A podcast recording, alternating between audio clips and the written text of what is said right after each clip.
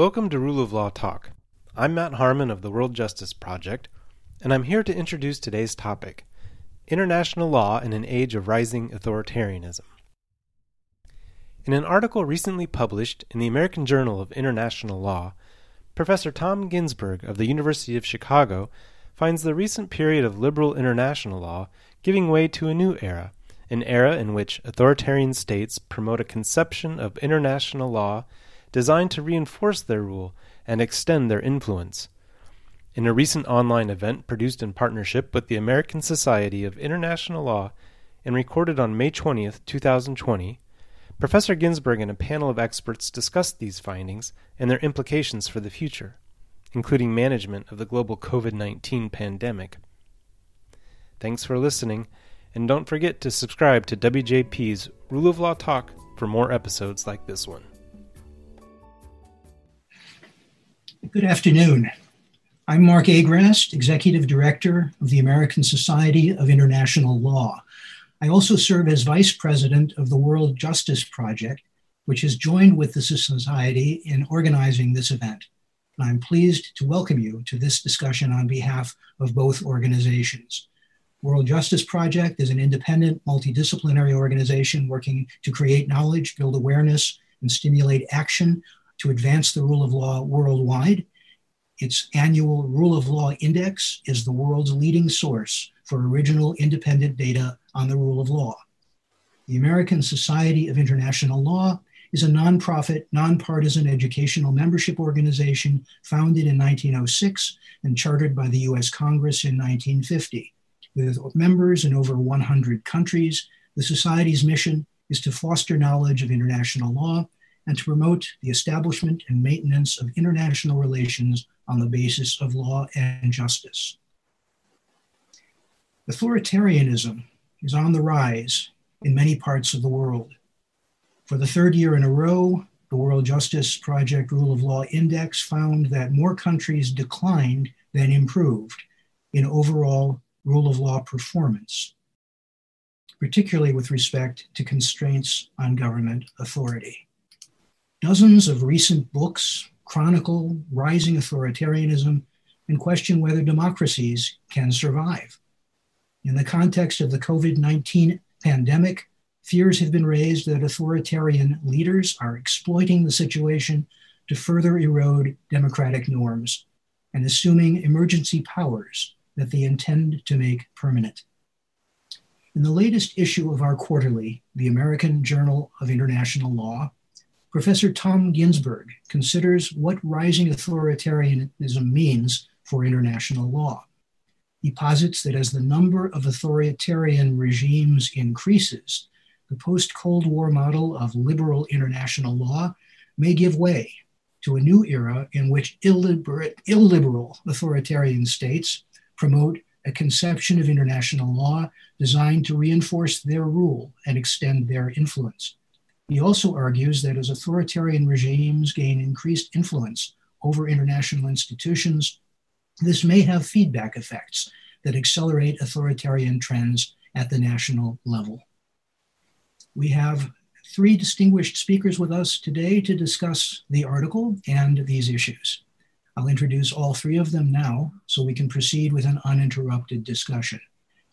We'll begin with a question for Tom and ask him to touch on a few of the principal themes of the article.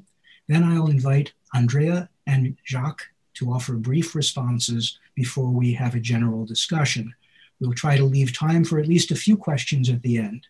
If you'd like to ask a question, please type it into the Q&A window at the bottom of your screen and include your name and institutional affiliation. As we have only one hour for this session, I've asked all of the speakers to try to limit their opening remarks to maximize the time they'll have for interchange. Our speakers are Professor Tom Ginsburg, the author of the article I mentioned, uh, Professor Jacques Delisle, Andrea Kendall Taylor. And I'm going to just uh, give you a quick bio for each of them. Tom is Leo Spitz Professor of International Law, Ludwig and Hilde Wolf Research Scholar and professor, uh, professor of Political Science at the University of Chicago. His work focuses on comparative and international law from an interdisciplinary perspective. He holds BA, JD, and PhD degrees from the University of California at Berkeley. His latest book is How to Save a Constitutional Democracy, written with Aziz Z. Huq. He is co director of the Comparative Constitutions Project, an effort funded by the National Science Foundation to gather and analyze the constitutions of all independent nation states since 1789. Before entering law teaching, Tom served as a legal advisor at the Iran U.S. Claims Tribunal in The Hague. He is a member of the American Academy of Arts and Sciences. Andrea Kendall Taylor is a senior fellow and director of the Transatlantic Security Program at the Center for a New American Security. Prior to joining CNAS, Andrea served for eight years as a senior intelligence officer. She was Deputy National Intelligence Officer for Russia and Eurasia at the National Intelligence Council in the Office of the Director of National Intelligence and a senior analyst at the Central Intelligence Agency. She is also an adjunct professor at Georgetown University's School of Foreign Service and co author of a new book published by Oxford University Press Democracies and Authoritarian Regimes. Our third speaker is Jacques Delisle, the Stephen A. Cozen Professor of Law and Professor of Political Science. He is also director of the Center for East Asian Studies at the University of Pennsylvania. His research and teaching focus on contemporary Chinese law and politics, including legal reform and its relationship to economic reform and political change in China, the international status of Taiwan and cross strait relations, China's engagement with the international order, legal and political issues in Hong Kong under Chinese rule, and US China relations. Jacques also is professor of political science, director of the Center for East Asian Studies at Penn, deputy director of the Center for the Study of Contemporary China, and director of the Asia program at the Foreign Policy Research Institute. So, as you can hear, we have the right people to have this discussion. I'm grateful to them all for joining us. And let me now turn to our panel. Tom, uh, let's start with a question What is authoritarian international law? And how does it differ from international law as we have known it? Great. Well, thank you so much, Mark. And let me, before I answer, just say what a pleasure it is to be here. The WJP and American Society are two organizations I've been involved with for a while and I care a lot about. So I'm really happy to be here. Um, authoritarian international law is a reflection of the moment we're in in the world, which is we're now at a place where more countries are authoritarian than are democracies. More people live in those countries than live in democracies, and uh, a greater share of global GDP is produced by authoritarians than is produced by democracies. It's really a profound shift. And my claim is that that is going to have some implications for international law. So, uh, whereas we usually or used to think of authoritarians as using international law in a kind of Westphalian mode, pushing for non interference and emphasizing sovereignty, mutual respect, and such. That's not really feasible in the world we're in today. Countries uh, are engaged with each other and just have to be by virtue of the uh, frequency and intensity of cross border cooperation. And so, what we're observing is authoritarian countries uh, now engaging with international law in a new way. And so, I define it as um, international legal behavior and institutions that are designed to maintain and extend authoritarian rule across time and space. And it sort of reflects the fact that authoritarians tend to be very, very focused on the survival of their particular regime. It's a really diverse category. You know, the Saudi monarchy has little in common ideologically with the Chinese Communist Party or with uh, Putin's Russia or Maduro's Venezuela. Uh, but um, and and we do know from the literature on war that authoritarians do uh, are not really prone to deep cooperation with each other. They fight and uh, often go to war with each other. But in our moment, they do have a common interest in fighting back um, what is perceived as as overreach uh, of liberal democracies and a common threat that they face in liberal democracy. And I think the key moment um, in the current trend towards authoritarianism was really sort of in the early part of this century with the color revolutions in countries like Kyrgyzstan and Ukraine, Georgia, quite close to Putin's Russia, um, I think that that scared Putin quite a bit. Um, and whether or not there was Western influence on it, the people demanding democracy pose a major threat to an authoritarian regime. Obviously, the Arab Spring was another wave of threat, uh, mostly fought off successfully by the authoritarian leaders. And um, so now I think what we're seeing is a sophistication into the use of international law. Now, um, in terms of you know, there's a common theme that we we in comparative politics observe when it comes to authoritarian institutions. The average authoritarian country today is, you know, doesn't look like Cuba or communist China. It it looks in form perhaps like a democracy. It will have elections. It will have nominally independent courts. It will have a constitution with lots of rights and such. Uh, but what uh, we are learning, and and um, and scholars invested in uh, the study of authoritarianism are trying to understand, is that these institutions get repurposed by authoritarians to help them survive. So whereas an election in a democracy is designed to facilitate, you know, turnover among different political parties, in an authoritarian regime, an election is designed to solicit information about potential issues that might be threatening or maybe to co-opt particularly charismatic people.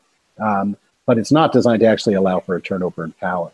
And so it's in that spirit that I'm looking at international law. The idea that maybe these institutions that we um, that we focus on and we celebrate might, in the hands of authoritarians, actually allow them to um, uh, extend their rule and secure themselves. So um, well, what would that look like? I mean, I think in style, uh, much of it looks like traditional Westphalian international law. That is, instead of seeing deep cooperation in international organizations, we'll see shallower cooperation. We'll see less emphasis on third party dispute resolution, less emphasis on human rights, more emphasis on public exceptions, public purpose exceptions to human rights. Um, pro- and so that that looks sort of like a return to traditional Westphalian thinking. Um, but then again, what I'm I'm trying to show is that we are also seeing really creative moves by authoritarians to um, to develop structures that will help defend against potential um, potential threats to their survival. So I focus on on three or four, and a lot of the work is a lot of the papers about um, regional organization, which I see as kind of a testing ground, a sort of laboratory for ideas that might then extend to the international sphere as a whole. So, uh, one example is the Shanghai Cooperation Organization, which I think most Western observers have thought of as basically a talk shop. Uh, you know, it's grounded in Russia and China and neighboring countries. It's been gradually extending its membership. But um, among their innovations is they've created, n- named new international wrongs.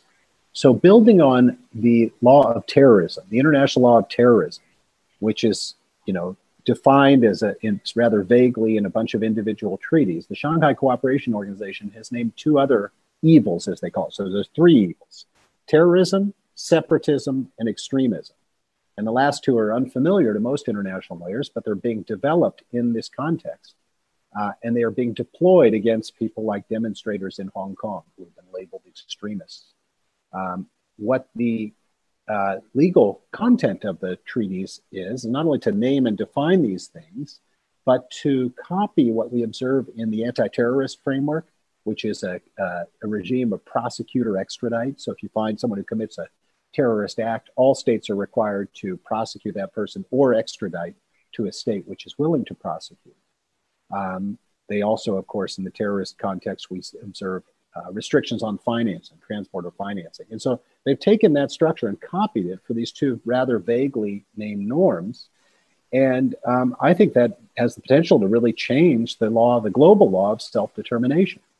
Uh, because now, if there is any, you know, if someone is, um, uh, you know, mentions peacefully the idea of, let's say, uh, self determination in Xinjiang or Tibet, well, that person will be labeled a separatist, and any cooperation, any transporter person or, uh, that cooperates with them, um, if they are found in a neighboring country, they will have to be extradited to, to be punished in China. So that's really um, one significant development, I think.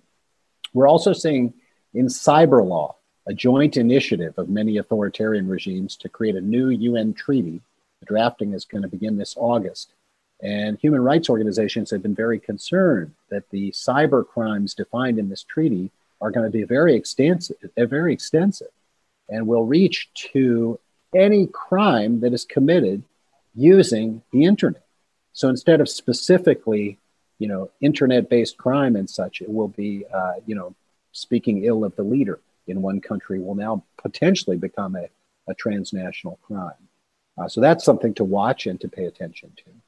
We've also seen very aggressive um, uh, moves by China in particular, but also Russia, to play a much more active role in international fora.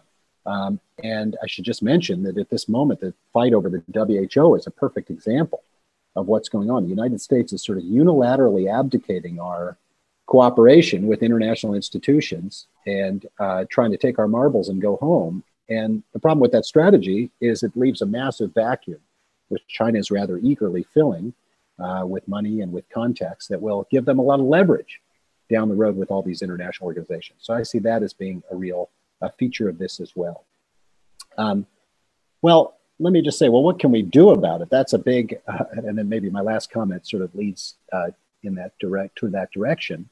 The disengagement with international law by Western democracies, uh, the abdication of the international organization space, and um, the essentially allowing the authoritarians to capture these structures without speaking out actively for democracy, I think has been part of the problem. It is just a fundamental conflict between pro democratic or liberal international law, which sort of seeks to extend liberal rule uh, as far as possible globally, and pro authoritarian law, which seeks to fight that and prevent that. And, um, you know, I don't think the answer is simply giving up on democracy and human rights and calling a spade a spade when we observe it in the international sphere. Um, and maybe with that, I will uh, stop and, and see what the, uh, the others have to say. Great. Thank you, Tom. That's a great start to the conversation. Uh, I'd love to get some reactions now from Andrea and Jacques. Uh, do authoritarian regimes actually behave this way? And, and is this your also, also your analysis of uh, what's going on in the international sphere? Andrea?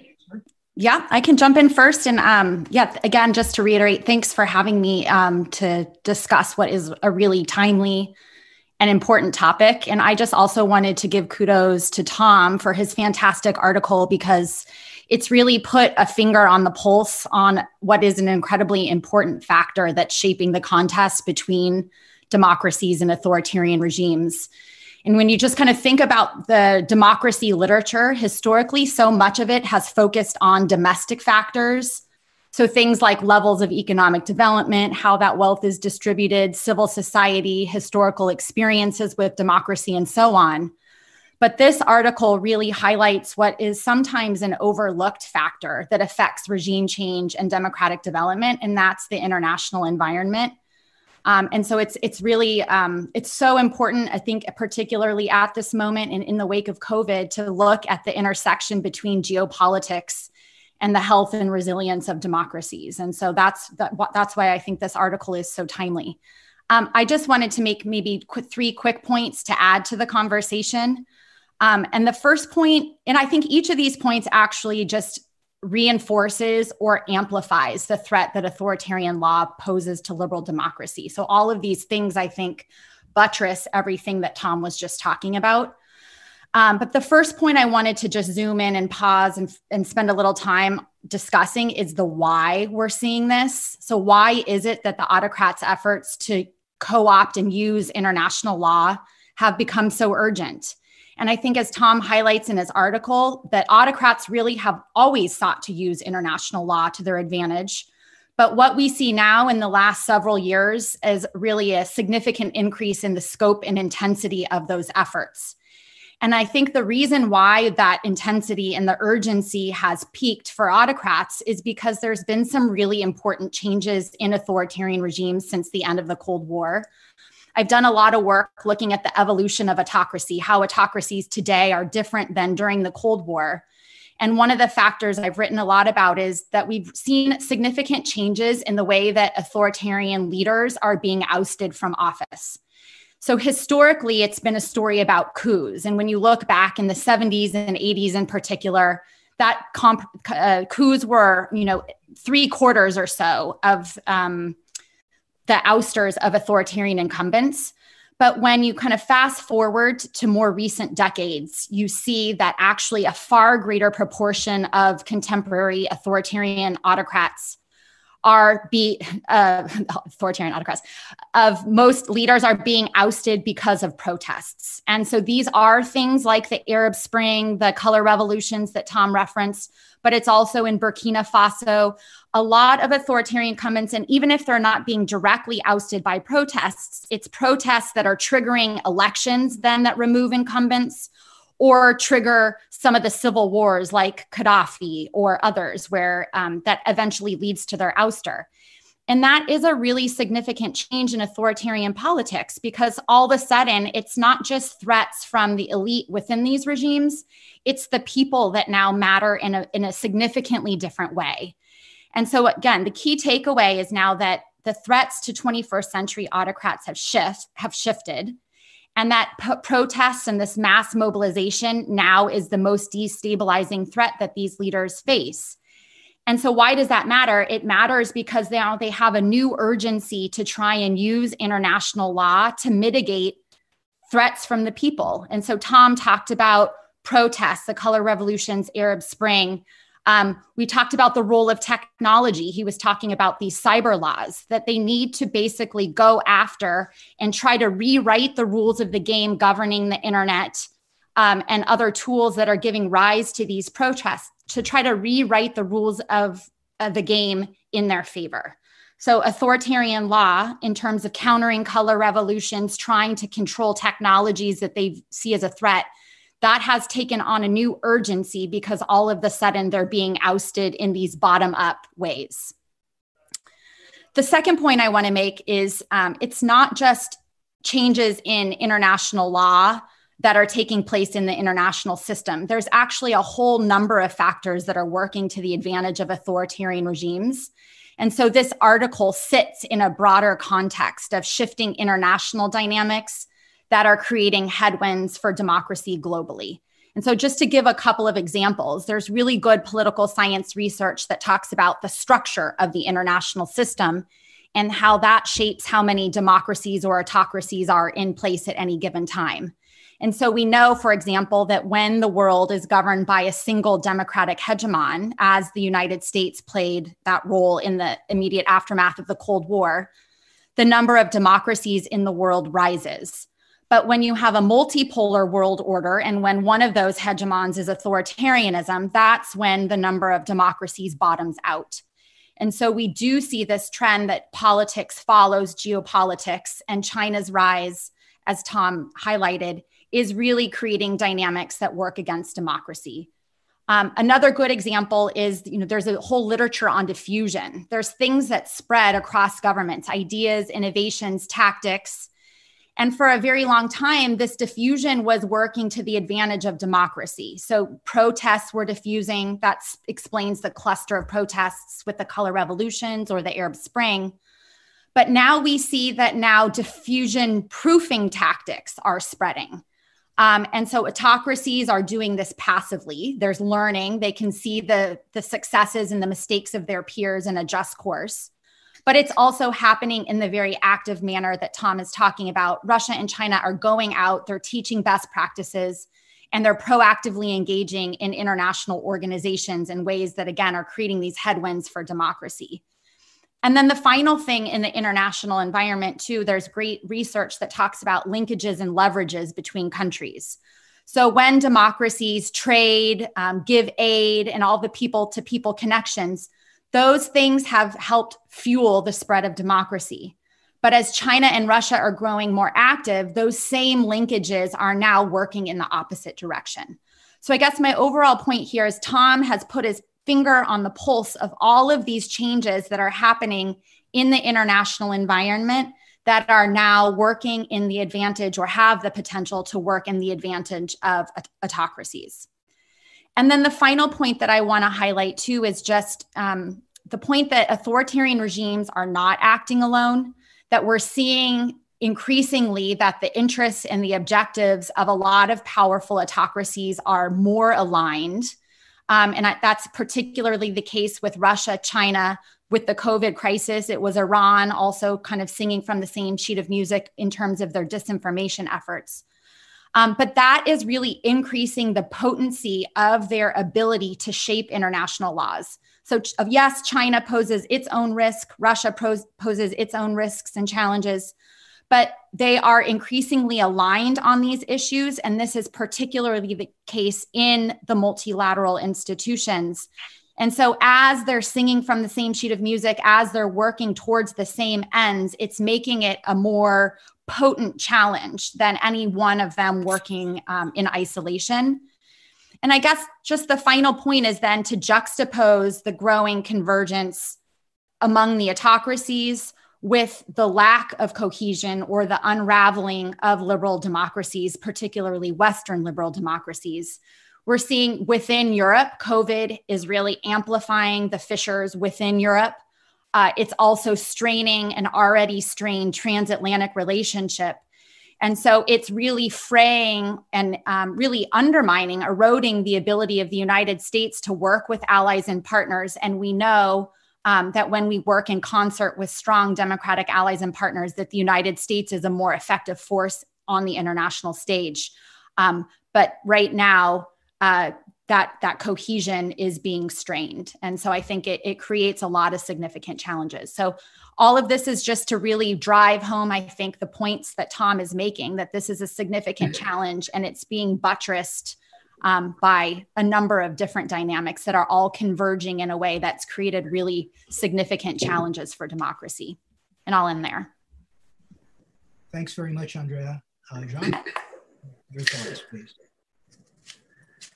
Okay, um, well, thanks very much. I'm going to uh, hit some of the same themes that Andrea did, although from a slightly different uh, angle in some cases. Um, terrifically interesting paper, as is true of much of Tom's work. Um, I'm going to come at this from uh, the perspective of sort of international relations and law, interdisciplinary uh, things, and from the China perspective. The first is very much in sync with Tom. The second is it's the hammer I have, so everything looks like a nail. Um, so what I wanted to uh, suggest at the, at the opening here is that, that this piece is deeply embedded in essentially a view about how we should understand the relationship between international law and international relations. Uh, and uh, Tom does a does a, a, pretty good demolition job on what had been sort of constructivism on steroids, right? The belief uh, that if uh, China and other authoritarian regimes were brought into the international, largely liberal legal order, they would uh, be transformed. It's kind of like the old Confucian view you bring in the barbarians, you get them into Chinese culture, and they'll be good people. Uh, well, in its maximal version, that was uh, sort of the agenda of the most overblown notions of engaging China and other such regimes. So, if you uh, sort of go through the, uh, the slide deck on the US approach to this, getting China into the WTO was, on some views, going to make it a more liberal, perhaps even incipiently democratic regime. That was the 1990s to 2000 story. Then you got the Obama era TPP story, which is with a contest about who was going to write the rules for the international economic order. And now we're into the Trump era where evil empire all over again. They're kind of hopeless. Um, you know, the sort of a, a, crumbling of that sort of agenda. Now, it was always overwritten. Uh, a more sober constructivism really was about international behavior, not domestic transformation. And there, the Chinese record is a bit more mixed. Uh, Tom's right to point out uh, many of the contrasts, um, they do exist. There are good parts, there are bad parts. Uh, it doesn't neatly divide into economic versus political insecurity, so it's a somewhat messier story, uh, but certainly hasn't been a happy one for constructivists, and it's been headed somewhat downhill. Uh, Tom also takes on the sort of liberal internationalist, transnationalist uh, story um, uh, and, and has some choice words to say about those who had a much rosier projection for that uh, not too, too many years ago. Uh, and it's a pretty compelling case, at least for the moment. That view is in retreat. Uh, and China under Xi Jinping has provided some really nice evidence for that. Uh, the people who were thought to be the allies of liberal progressive change in China are either in jail or at least not getting the kind of policy influence they used to. Uh, and many of their counterparts in the US don't seem to have a whole lot of power either. So that kind of network uh, is not the force for liberalization and transformation either internationally or uh, domestically within China. And as we head toward decoupling and rivalry and the trade war and all that, those kinds of connections seem likely to be all the weaker, although we don't know quite how far that's going yet. So Tom's thesis is mostly a domestic systems type thesis, that is how states behave internationally. Uh, one can predict that by knowing something about what they're like uh, domestically, and that's an important and venerable theme, and Tom engages that literature too. Looming a bit more in the background, and I'll make a bit more of a case for it, is the realist uh, view of international relations. Uh, it's certainly built in, um, but it, it, goes in a few slightly different directions, each of which you can see traces of in Tom's analysis. Um, although I think the, the, there's a sort of uh, divergent set of pathways depending on which species you look at.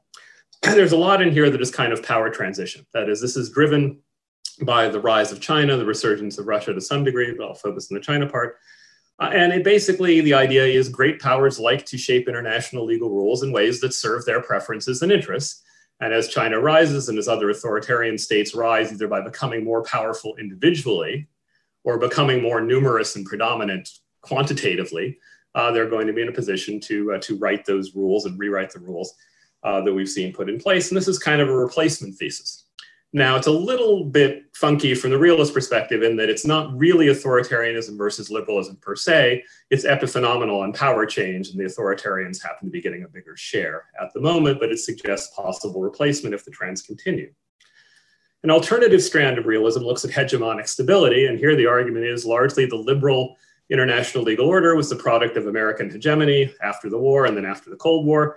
And as that unravels, uh, the question is can those institutions have enough momentum, have enough internal structure uh, to carry forward the international legal role we've seen? I think Tom's kind of pessimistic on that. Uh, after hegemony is, uh, is something uh, very different. There's a third possibility that doesn't get as much attention in the piece, which is, I think, though, implicit in some of it, which is you could go to more of a balance of power type system. It could be the regional one Tom points to. It could just be back to a very thin type of international law, which is was, by the way, the Chinese take on international law back in the, in the Soviet days. There was Soviet law, there was socialist law, there was uh, bourgeois law, and then there was a thin uh, tissue connecting uh, the two. Um, but back in my final bits here to, to the domestic regime type argument uh, that, that Tom makes. Now, here, here I think the question is what is really the hinge between authoritarianism at home and a certain view of international law? Um, is this going to be the mirror image of the constructivist hope and possibly constructivist error? That is, an international set of rules that will hopefully change the world into uh, a system with more uh, autocratic governance at home. Um, or eh, you know, put it slightly different way, is it is it um, a question of what authority will authoritarians do what Democrats did and try to promote uh, a particular agenda? And there, I think that the jury is very much out uh, in the world in general, um, not fully out in Tom's piece, but somewhat out. Uh, and the question is, is, is authoritarian international law really anything much more coherent than post-liberal international law? That is, we know what's coming apart, but is there anything uh, that is really coming up in its place. And, and I think Tom's relatively agnostic about this. But let me just say a few things uh, in closing about how one might uh, probe that question. I think there is an element of back to the future. That is, a lot of what we see from China and other authoritarian regimes really is sovereignty, non interference, pushing back against liberal interventionism, humanitarian interventionism, etc. Absolutely right. China doesn't embrace that so much anymore, but that's partly because it now feels secure at home and because it has interests abroad that sometimes require uh, intervening. Uh, and third world solidarity is kind of a thing in the past. Another way of reading it is that it's about making the world safe for autocracy. Uh, so this is really a shield thesis, not a sword thesis. And the really interesting question, which the article gets at some, is how much does your shield turn into a sword?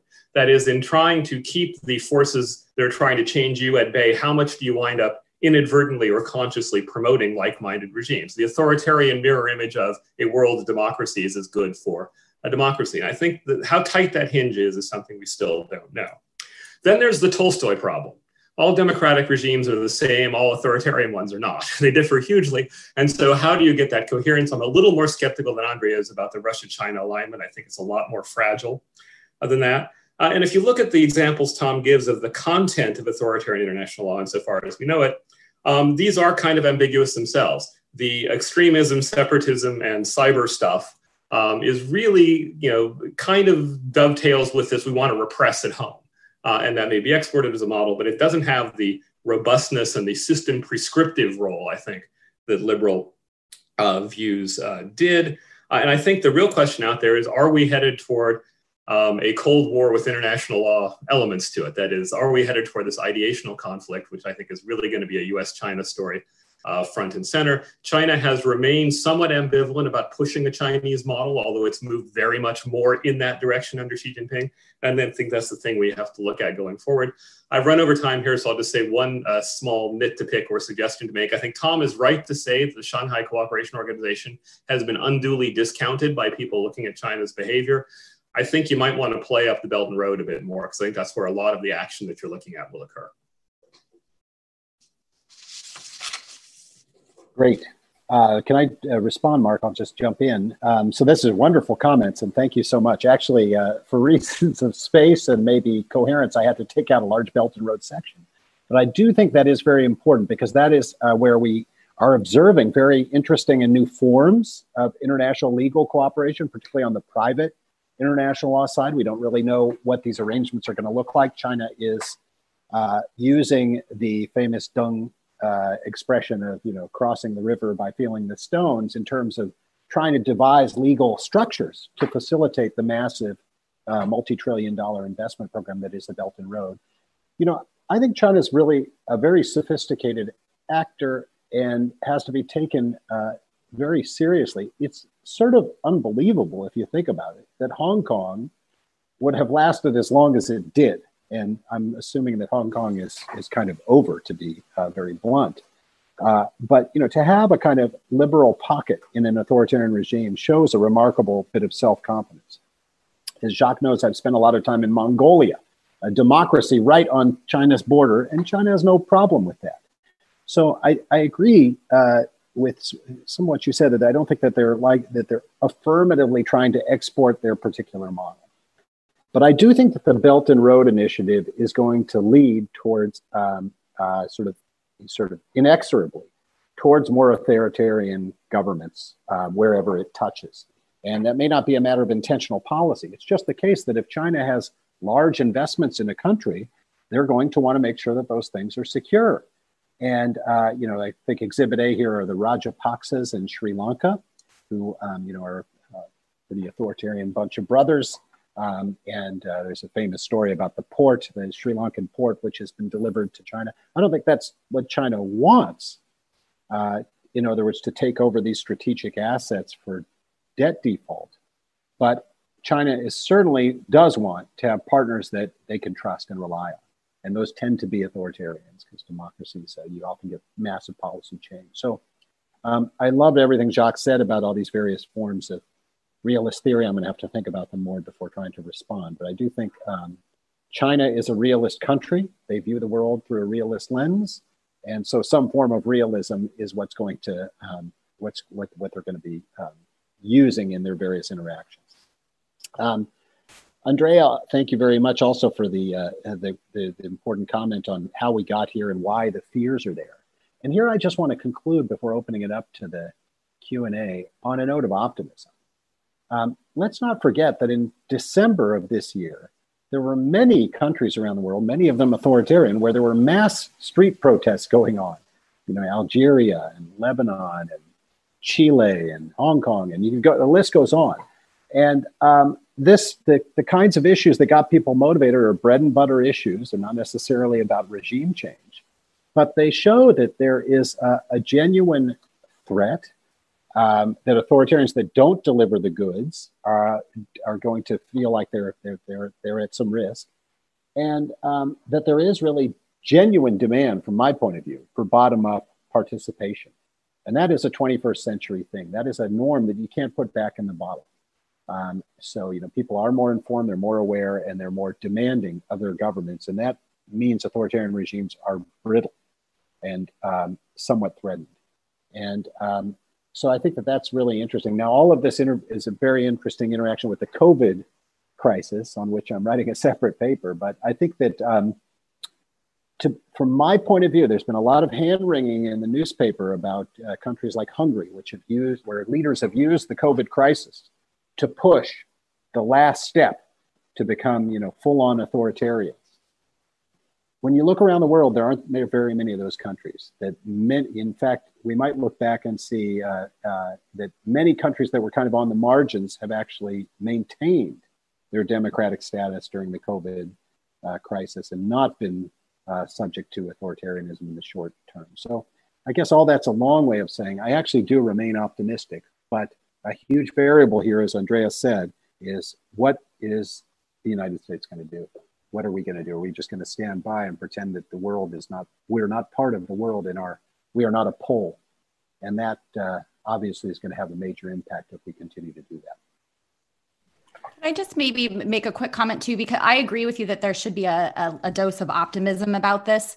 But I think what your article will also get at and will be key looking forward is the the kind of technology domain as a new key battlefield. And so I've, I wrote an article in Foreign Affairs on the digital dictators, kind of recognizing the rise of protests, but also authoritarian regimes understand this and have responded and are now co opting these tools in ways that allow them to actually mitigate risk of protest. And it's it, and the way when authoritarian regimes are using these digital repression tools, they're actually becoming more durable in office. And so that space, I think, is going to be one of the critical battlefields. And when we're talking about writing the rules of the game, what is the appropriate use of surveillance? You know, what will become of the free and open internet?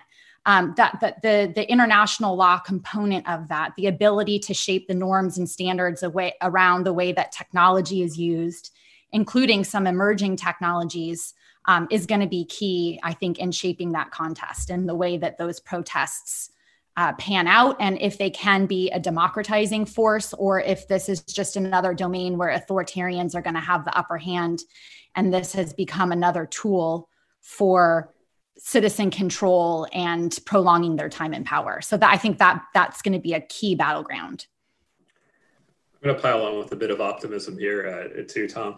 Um, one is that one of the lessons coming out of COVID is, of course, that some of the stellar performers are democracies, small democracies that handled it without violating civil liberties or democratic norms. Uh, South Korea and Taiwan uh, come to mind, and, and Hong Kong, which is deeply flawed, still is, is you know somewhat liberal in handling these things.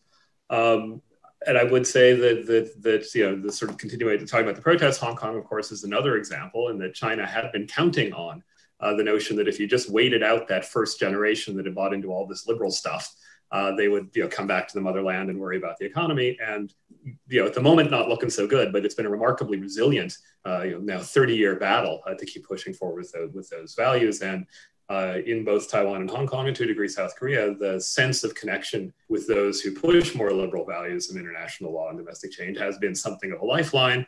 Uh, the hope is the US will return more to the role of supporting those values and the institutions. Uh, at least while we have elections, that remains a possibility. Uh, Mark, would you like us to turn to questions? Mark, you're on mute. I think we have time for uh, a number of questions. So uh, let me uh, read the first of them. Um, this one comes from Chuck, Chuck Mooney. The panel's concept of an authoritarian regime and the approaches Tom has described in the international context seems to fit well much of the behavior of the current government in the United States. Not so?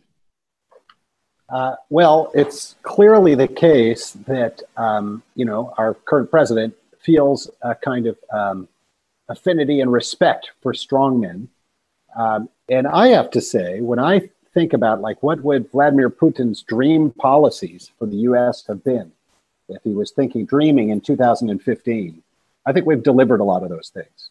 Uh, we've muddled, we've abandoned whatever allies if we had them in the Ukraine. We've delivered Syria. Uh, we've taken on China, and this goes on to Jacques' point that you know the China-Russia relationship. It's not a natural alliance by any means, um, and perhaps Putin is happy that the U.S. is uh, taking on China because he's not in a position to do so. So, look, uh, um, but all that said, uh, you know, our country is still a robust democracy. Any country where you can call your leader a dictator and show up on a, in a state legislature, state capital uh, armed with guns to protest and call those people dictators is not a dictatorship. So I don't think we're quite there yet, but I do think that our policy matters. I can chime in too. I mean, the the, the key thing. I mean, it, I think it's a useful exercise to to walk through is is and again thinking of the evolution of authoritarianism. In my remarks, I commented that there are changes in how authoritarian regimes are falling apart, collapsing. There's also really significant changes in the way that authoritarian regimes are coming to power. And by definition, the converse, the flip side of that coin is the way that democracies are falling apart. And it is increasingly no longer the quick, sudden, decisive break with democracies that we've seen in the past through coups. It's increasingly through democratically elected leaders who are slowly dismantling constraints on the executive. And the playbook for that is clear. I mean, we've seen it in Hungary, uh, we've seen it in Turkey, we've seen it in Russia, Venezuela. I mean, the, the list goes on where we're, and so the pattern, even despite the different historical and cultural context of all of these different countries, the pattern looks very much the same. Leaders are, you know, going after the media, dismantling the media, dismantling the um, judiciary, the independence of the judiciary, going after civil society, and eventually kind of changing the rules of the game, gerrymandering and doing other things such that it makes it hard to get the ruling party out of power. And so that's a, I mean, you can go through and kind of understand those signposts and indicators and assess for yourself kind of where you think the United States falls on some of those. There are some warning signs. People have been talking about this, warning about the risk to American democracy. But at the same time, I mean, the institutions are strong. We have a very um, robust and vibrant democracy. Um, but but the risk I think when you look at this is to understand that the institutions are also about the people who are in them. And as this president goes about hollowing out the intelligence community, the State Department, other key institutions, um, who will be left to be the constraints on the executive? And so there are risks. You know i'm not i'm not sounding the alarm bell, bells on american democracy but there are some key indicators that the united states is headed in a not very helpful direction domestically and then the second point I'll make very quickly is just our role on the international stage. We've been talking about how the United States is not is abusing allies and partners, so that makes the United States states a less effective, less potent force on the international stage and we're not showing up in the multilateral organizations. We've just withdrawn funding from the World Health Organization right amid this crisis. So instead of leaning in and trying to push back against the headwinds that we're talking about, the United States is abdicating that role, and that certainly works in the favor of authoritarians and of this authoritarian international law.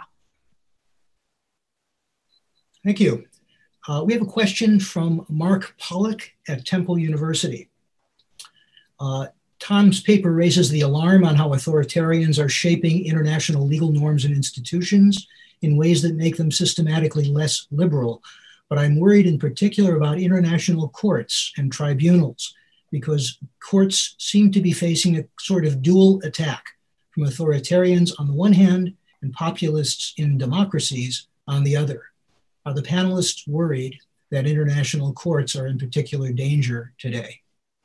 So um, I this is part of a broader book, project, and so I'm looking at uh, at all kinds of courts. I do think you have to differentiate a project like the International Criminal Court is certainly, um, I, am not sure I'd, I'd, I'd uh, put a call bet on that. Uh, you know, I think it's uh, it is getting buffeted from multiple sides.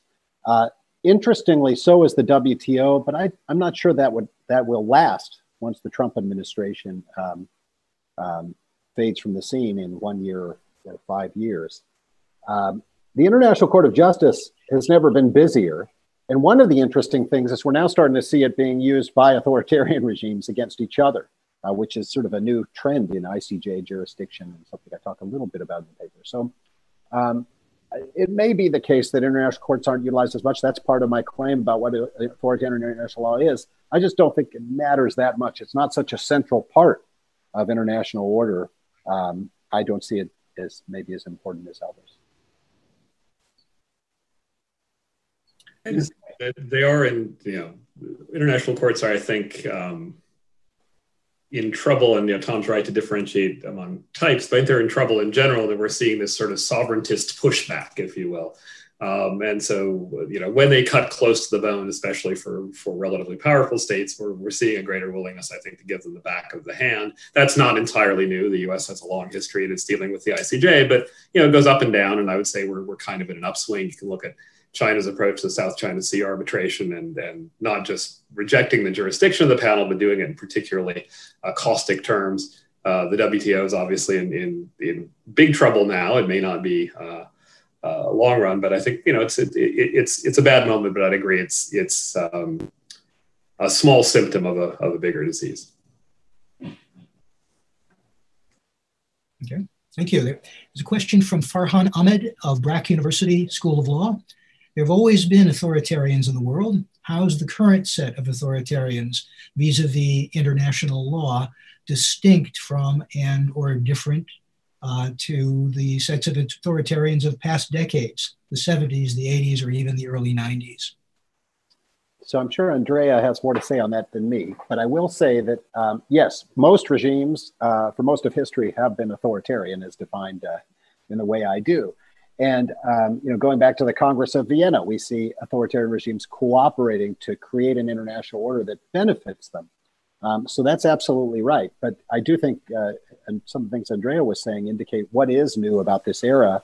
Uh, the density of cooperation across borders, the cyber uh, context that we're in, requires perhaps a more affirmative step. And maybe I can turn to you, Andrea.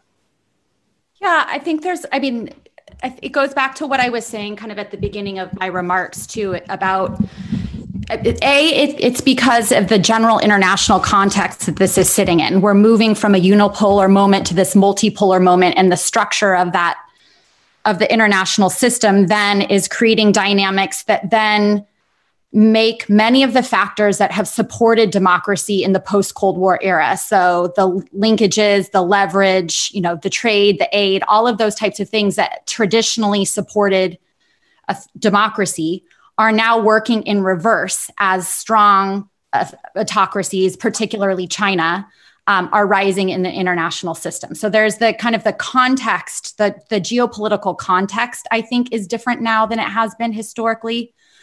But I and but I do think there's another point that's important. Um, and it goes back to this question of whether or not authoritarian regimes are promoting authoritarianism. Are they trying to create other countries that are in their image. And I guess as I think about it, it's almost a moot point because even whether or not that's their intended goal, that is the impact of their actions. The outcome, in my mind, is the same. Um, but I do think that there was a very significant change post 2014. So, after Russia's illegal annexation of Crimea and subsequent occupation of eastern Ukraine, we saw authoritarian regimes, especially Russia, but now increasingly China, I think, going on the offensive. So, for a very long time, authoritarian regimes were content to just push back on democracy promotion efforts. They didn't like it. They saw US efforts to spread democracy as just thinly veiled attempts of the United States to spread influence. So, they, they have never liked it. But after 2014, I think the tone and the scope and intensity of the efforts changed dramatically. And in particular, Russia has taken the fight to Western democracies. It doesn't mean that they're trying to set up, Putin's trying to set up little mini Russias on his borders, but he is trying to undermine Western democracies. Um, and so that is a really significant delta, um, I think, and something that we have to think about.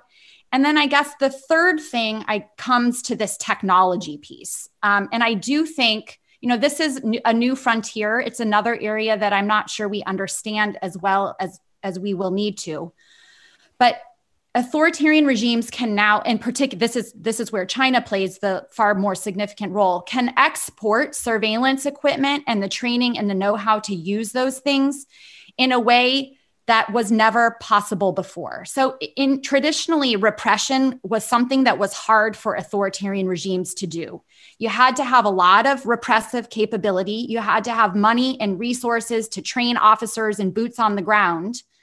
And now what we're seeing is that China and other autocracies, sometimes the West included, can export these technologies and these authoritarian regimes can then import that technology and are they're running from the get-go.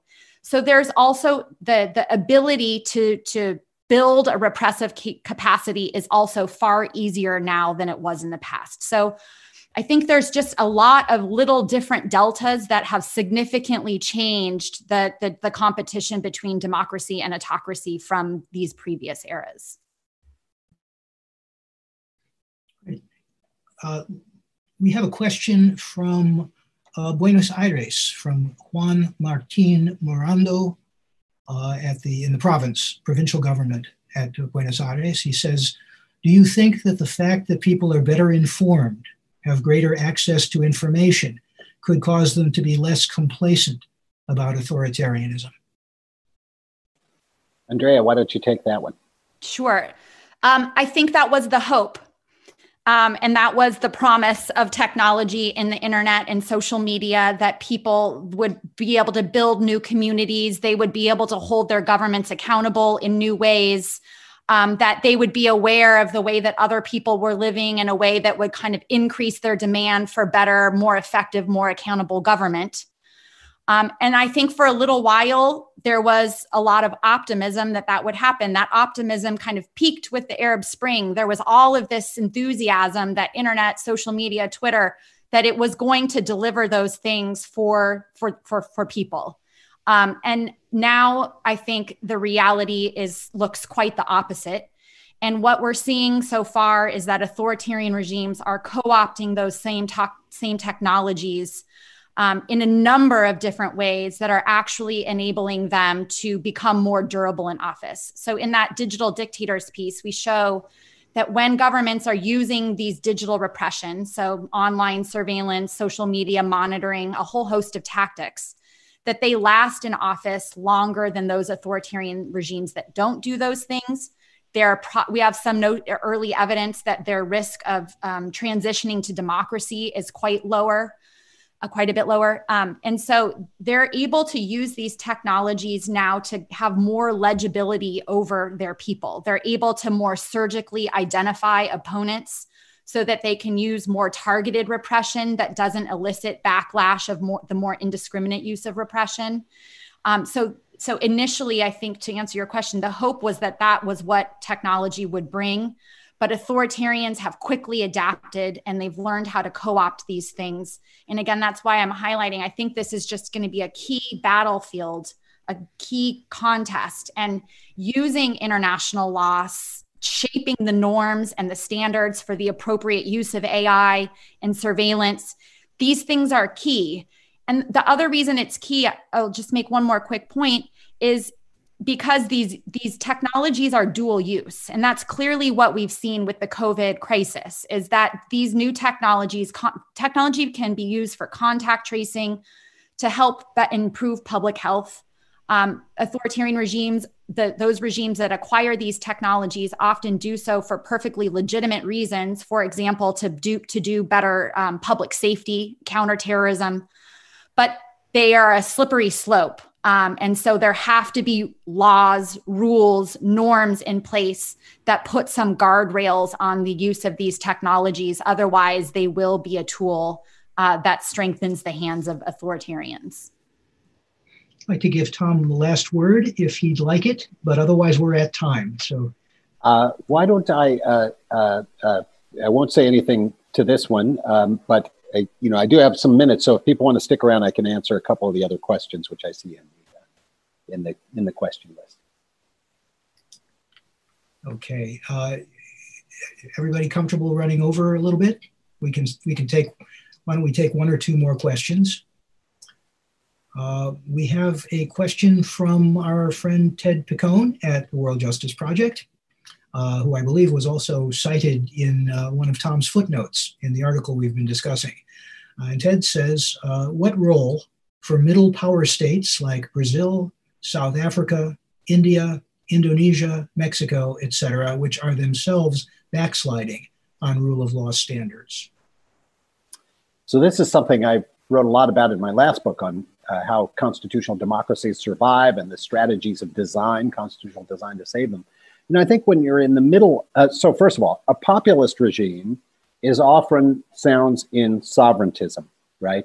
Uh, it is, and populism, you know, it's used as an epithet, but of course, it only arises when there is this, you know, sort of void in the system, the possibility of making a claim that the elites are out of touch. And so it's not not always a bad thing. But international institutions make a very convenient whipping boy for um, for populists, and you see this now with the discussion of the WHO, which is by design a super weak institution, uh, and the Trump and Trump uh, campaign may run against the WHO. Um, you see people like Viktor Orban or Kaczynski in Europe running against the European Union, even as they're accepting massive amounts of money from it. So, um, as a matter of political discourse, I do think we're going to see that if the particular backsliders are of the form of populists. But they aren't always, right? Sometimes backsliding is caused by uh, other kinds of leaders who, who have different kinds of political messages. Um, my basic view is that we're not going to see those kind of countries be leaders in the development of international law. It requires a certain amount of security and stability of the kind that Jacques and Andrea have referred to. China now feeling comfortable enough with itself that it can go out and try to project its uh, interests abroad. Um, that's not something you do in the middle of a backsliding transition. I wonder if I might say something because I see a question about the law of state responsibility, if I can. So, one of the uh, students asked about what's the future of the international law of state responsibility in an increasingly authoritarian world? I think it's a great question and worthy of study. Um, and I would be interested in uh, particular Jacques' view on it. So, China in the Belt, it, China's traditional view about state responsibility has been one of, you know, their state has absolute immunity it's not particularly eager to see um, uh, uh, non-state entities like, let's just say, the Institute of Virology in Wuhan, which has come up in some of these American lawsuits against China, uh, be their behavior be attributed to the state. And uh, so it's rather defensive, traditional sovereigntist view of state responsibility, um, as well as asserting absolute immunity abroad. Now, the Belt and Road Initiative, to me, it, um, is going to involve Chinese capital in all kinds of uh, projects with all kinds of actors, some of which are state owned corporations and such, in all kinds of countries. And sometimes those deals are going to go bad. And so I guess it's really a question for Jacques. Do you see China sort of relaxing its traditional position uh, uh, of absolute immunity and trying to seek a little more, um, um, uh, what's the word? uh, trying to bring in more conduct of non-state actors into the attribution regime of the state responsibility law? It's a good question. Uh, I think what we're going to see in the short run is that the incipient movement, perhaps in that direction, is going to be overshadowed by a cloud of COVID. I mean, all those uh, the the suits that are ginning up in the U.S., uh, which you know are, shall we say, creative lawyering um, they will founder even on US rules of sovereign immunity, but the underlying sort of international law logic of it is uh, to hold China responsible for the failure to disclose, the failure to contain, the, the, you know, the lack of uh, information from the WHO, and the sort of attenuated notions of causation. Um, so I think you know that that's going to lead to some backlash against those who are starting to engage in the kind of rethinking uh, that Tom is talking about. I think that's probably transient in part because it is pretty easy to, to, to hit back against those. Um, one of the issues that comes up in, in, the, in, the, sovereign immunity context in particular is that China, as Tom just mentioned, is one of the few countries that still adheres to the absolute theory, but they sort of take with one hand and give back with the other. That is, the view has always been that, that Chinese state owned corporations are distinct from the state and therefore they don't get immunity. Um, and so some of the commercial things can be handled uh, in that way.